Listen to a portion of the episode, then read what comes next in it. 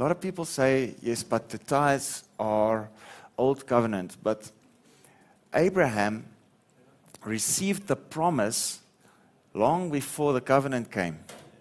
All right? So, so uh, Abraham gave a tithe four hundred thirty years before the law was given. So the tithe, uh, yes, is also repeated in the law, and the Levitical priesthood had to go take the tithes. But Melchizedek appeared to Abraham, and in Hebrews chapter seven, uh, it says it's about the priesthood. So where there's a tra- change in covenant, there's a change in priesthood. So in uh, in the Old Covenant, in the law, the tithes were taken by the Levites. But Abraham gave it. He gave it to Melchizedek. And Melchizedek is witnessed of to be high priest, while Jesus Christ, the Son of God, is witnessed to be uh, priest forever, high priest forever, after the order of Melchizedek. Now, if you read Hebrews chapter seven, Melchizedek is Jesus Christ, and he, and he, he appeared to him uh, in the valley, right there. If you read Genesis thirteen and fourteen and fifteen, okay, he appeared with, to him there, and Melchizedek gave him bread and wine, which is the gospel. Okay, so Abraham believed, and it was accounted to him for righteousness. So, so the gospel was first preached to Abraham. Okay, so Abraham believed the promise before God spoke of the covenant that came.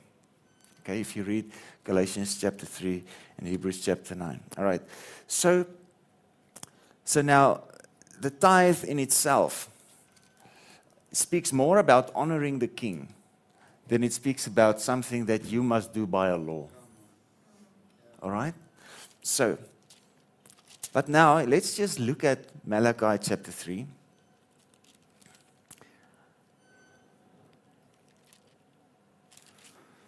He says in verse ten, bring all the tithes, the whole tenth of your income, into the storehouse, that there may be food in my house. And prove me now by it, says the Lord of hosts, that I will not open windows of heaven for you, and pour you out a blessing, that there shall not be room enough to receive it. And I will rebuke the devourer. Okay. Is there a devourer on your finances that needs some rebuking? Come on, just be honest. I mean, you think you have some money set aside, and then suddenly it's gone, you know. Uh, that's, what's it, Proverbs? Uh, is it Proverbs eighteen or Proverbs twenty-three? It's one of the two. It says, uh, you set your eyes upon wealth, but suddenly it makes itself wings and flies to the heavens, okay? Okay? Have you felt like you got something, and you, you, you had a plan for that money, and then suddenly it's just no more? Okay, so God will, he says, I will rebuke the devourer for your sakes, and he shall not destroy the fruits of your ground, neither shall your vine drop its fruit before the time in the field, says the Lord of hosts. And the nations shall call you happy and blessed, for you shall be a land of delight, says the Lord of hosts. Your words have been strong and hard against me, says the Lord. Yet you say, what have we spoken against you? So that's more contextual. Okay, so, uh, but God says in this thing, in this context, he says, prove me. He invites you to prove him in this. Okay? So in Hebrews chapter six, um, also speaking of Melchizedek, speaking to, pronouncing a blessing upon Abraham, uh, he said, God made a promise, and because he wanted to prove beyond all doubt the, the f- faithfulness of this promise, he confirmed it with an oath, so that by two immutable things, the promise and the oath, it would be impossible for God to ever deceive us or lead us astray. Okay? The promise and the oath. And the promise is, blessing I will bless you, multiplying I will multiply you. Then he swore by himself, since he could not find anyone greater by whom to swear. Imagine God swearing by himself to bless you. And if you read the whole of Hebrews chapter six, he's not only speaking to Abraham, but he's speaking to everyone that would believe. All right. So God is speaking to you, and he says, listen, there's a promise standing. And that promise is confirmed with an oath. Blessing I will bless you, and multiplying I will multiply. All right. So that means we have something to stand on. And the rest of Hebrews six says it's like it's, we have this hope which is like an anchor that anchors us in the very certainty of the presence within the veil. And it cannot break down under whoever steps out upon it.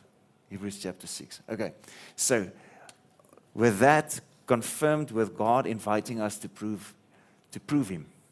God says, prove me in this, whether I will not open for you windows of heaven and pour you out a blessing which you will not have room to receive.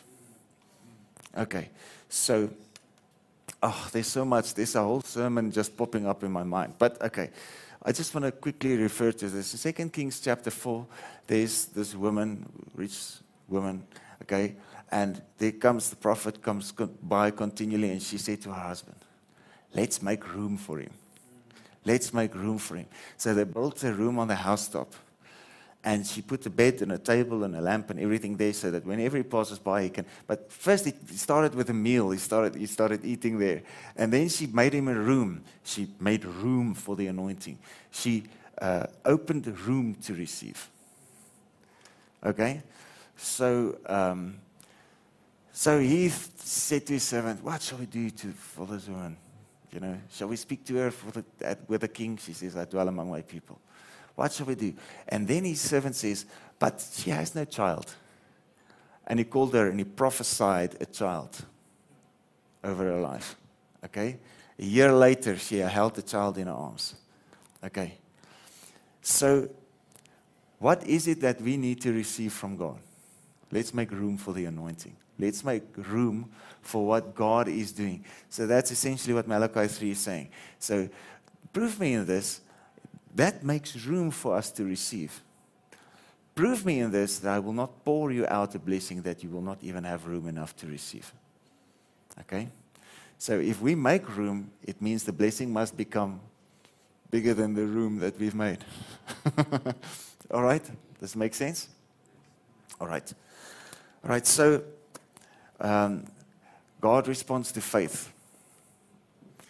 God has no interest in putting laws on you to do certain things. It's not wrung out of you.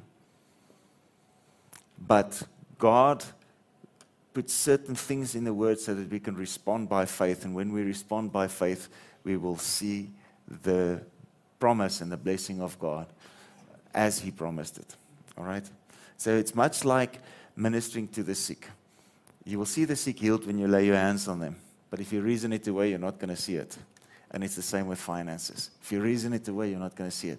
But if you respond in faith, you're going to see it.